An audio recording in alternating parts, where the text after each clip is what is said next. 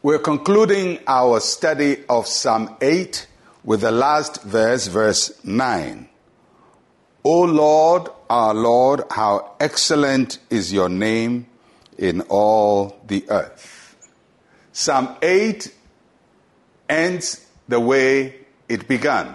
The same words that open the psalm uh, are the words that conclude the psalm. So David, the psalmist that God is inspired to share uh, this reflection with us, returns to the excellence of God's name.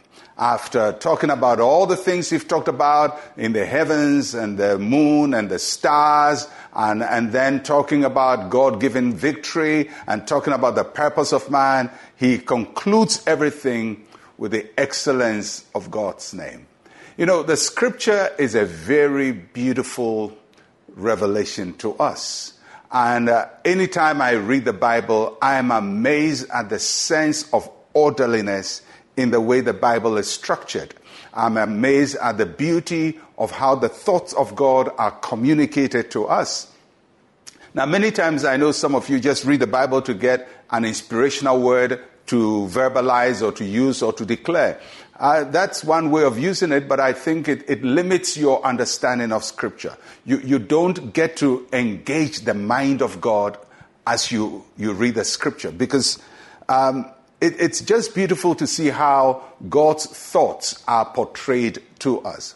Remember, when David starts, uh, he says, Oh Lord our God, how excellent is your name. And he talks about the creation and he talks about the moon and the stars because we say it's a night reflection. And, and he talks about all the great things that, that are out there. And that makes him say God's name is excellent. But then he moves from the moon and the stars and creation to man. And, and then he asks, What is man? Uh, that uh, you're mindful of him. And he says, You've made him like yourself and you've crowned him with glory. And then he concludes, O Lord our God, how excellent is your name in all the earth. So the first time is creation that makes him wonder at God. But the second time, it's himself, it's human beings and what God uses us to do that makes him wonder at God. You know, many times we look at God's creation and we are amazed, but we forget that we are the greatest of his creation. We are a miracle of his creation. You are, your life is greater than the sun and the moon and the stars. And, and, and just looking at how God uses you, how you, out of the mouth of babes and, and nursing infants, he ordains strength. How a little boy like David can bring down a giant like Goliath. Uh, just that, you look at that and say, Oh Lord our God, how excellent is your name in all the earth. So let me leave you with three thoughts about the name of the Lord as you reflect on all that He has done for you. Always come back to honoring the name of the Lord. First is that the name of the Lord must be precious to us. It's excellent. We must love the name of the Lord. We must honor His name. We must not take His name in vain. We must not use the name of the Lord for jokes that are not edifying. I mean, there is a place for cracking jokes here and there as Christians, but let us not dishonor the name of the Lord when we are making a joke or when we're making a statement. His name is excellent. The second thing is that the name of the Lord must be glorified in our lives. Why? Because we bear his name. He has put his name on us.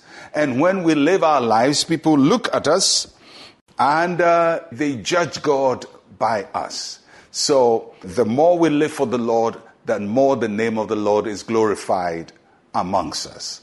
We must not let people say, ah, if you say you are a believer or you, you worship God, then I don't want to have anything to do with God because your life doesn't reflect what God is. His name is on us, and through us, His name must be glorified. And thirdly, God's name must be known in our world. We must proclaim his name. We must share his glory. We must tell people about him. We must lead people to the saving knowledge of Jesus Christ. And we must make uh, the name of the Lord known to all people in every tongue, in every tribe, in every station of life, the high, the middle, those at the bottom, everybody, men, women. Let's make the name of the Lord known to them. So that's how we end our study of Psalm 8, a very beautiful psalm. O Lord our God, how excellent is your name in all the earth. Let us pray. Say with me, Heavenly Father, your name is precious to me. Thank you for making me a part of your creation. In Jesus' name, amen and amen. Well, I'll start something new from uh, tomorrow as we get close to Christmas. We'll be turning our attention to Christmas.